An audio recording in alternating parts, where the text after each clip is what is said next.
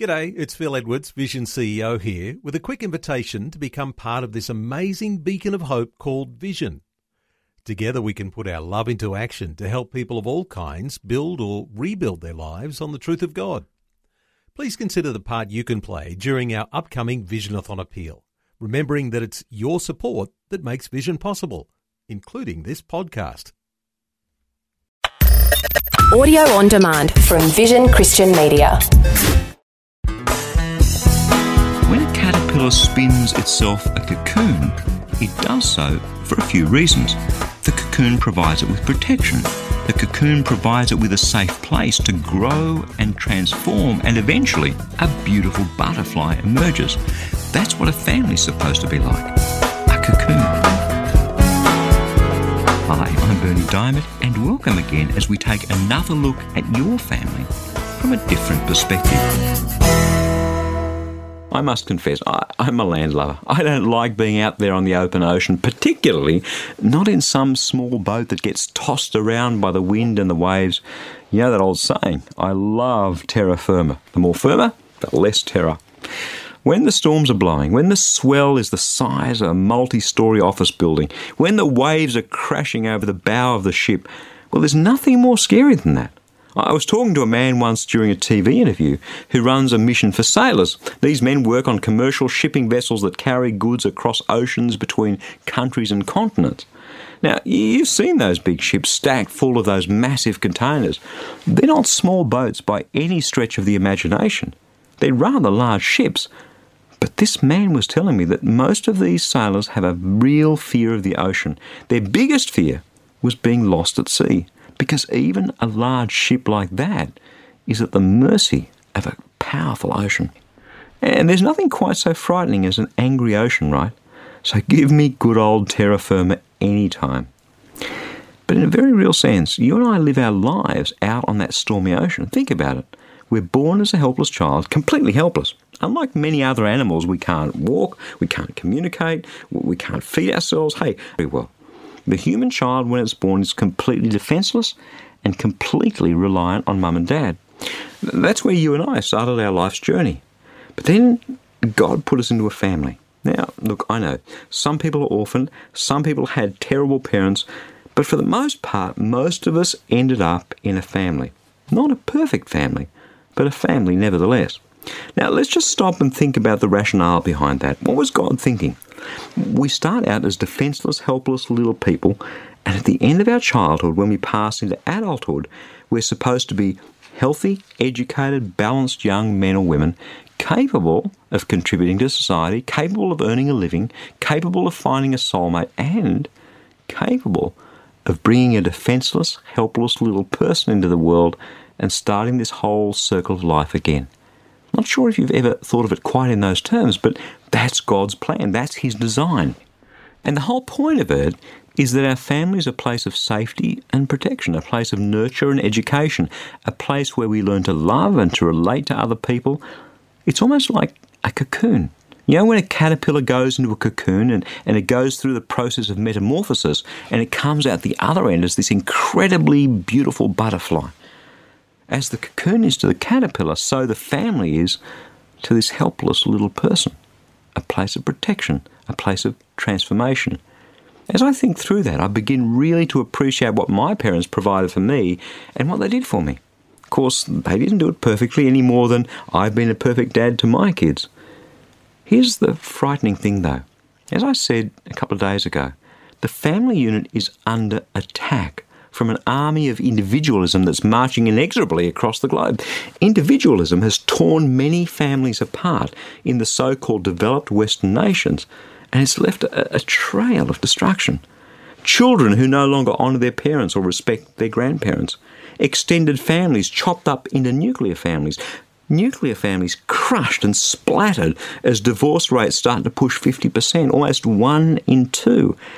And if not that, then wedges of individualism pulling those families apart. And, and you know what? We're starting to see it more and more in the developing world too. They're not exempt.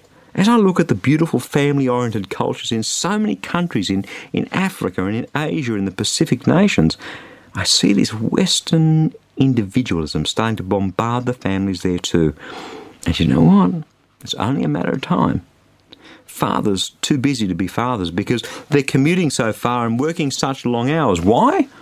To pay for all that stuff that consumerism and individualism has told them was important to have. And mothers, more and more, they're also in the workforce now. Children are coming home to empty homes with internet connections that give them unfettered access to the world and all its marred, ugly, dangerous manifestations. Mothers and fathers, today's message is for you. You are the very fabric of that cocoon. You are the protection. You are the nurture. You are the one who, whether you realize it or not, is going to have by far the greatest role in transforming your helpless babe into that beautiful butterfly that emerges at the end of the metamorphosis. And too many parents, way, way too many parents, are abdicating from their role as parents. I've seen parenting reduced to providing a place to live, food to eat, clothes to wear, and education, and money for entertainment. So far as I can see, that's only about a quarter or less of what it means to be a parent. Children learn what it means to be an adult and a parent from us. They watch us, they model us, they mimic us. Who we are is not only imprinted in their DNA, it's imprinted in their soul, in their character, in their behavior, in their attitudes, in their lives. Parents, your kids need you. And by the way, grandparents, your children and your grandchildren need you. Because one day, all too soon, they're going to head out under that stormy ocean to live their lives. And your investment in them, good or bad, is going to be the rudder in their life. As the storms hit, as the winds howl, as the waves crash over their bow, your investment in them is going to make all the difference. What is the matter with us parents that we abdicate our role because we're too busy? What's the matter with us? And when that storm is way too powerful for them to steam through on their own, they're going to be looking for a safe harbour to come back to again and again. And unless from where they sit out on that stormy ocean, our family looks like the sort of harbour that's worthwhile pulling into, they're just not going to come. That's sad. That's scary because they could be lost at sea. The Bible talks a lot about family because, as we've seen, family was God's plan. Family is part of God's amazing design for this world. And your family, the very one you've been born into, and the very one that perhaps you've brought your own children into, is designed to be that safety and protection and nurture and transformation. The most important thing is not that our children should have designer label clothes, the latest smartphone, all the entertaining and sporting and music options that they desire. The most important thing is not that our house is the best one on the street or that our car is the nicest one amongst all our friends. The most important thing is that our children are loved and nurtured. Have a listen to this great piece of wisdom for your family from your God. Proverbs chapter 15, verse 17. Better is a dinner of vegetables where love is than a fatted ox with hatred. Better is a dinner of vegetables where love is than a fatted ox with hatred. It's better for our family and our children to have less with love than to have more without it, to have more with dysfunction, to have more with hatred. It's more important for our children to know that they're loved through what we do with them than what we buy for them. Better is a dinner of vegetables where love is than a fatted ox with hatred. Those who have ears should listen. Parents, grandparents, do me a favour, listen to God's word today.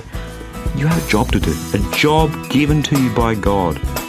Please don't abdicate. You know why? Your kids' lives depend on you.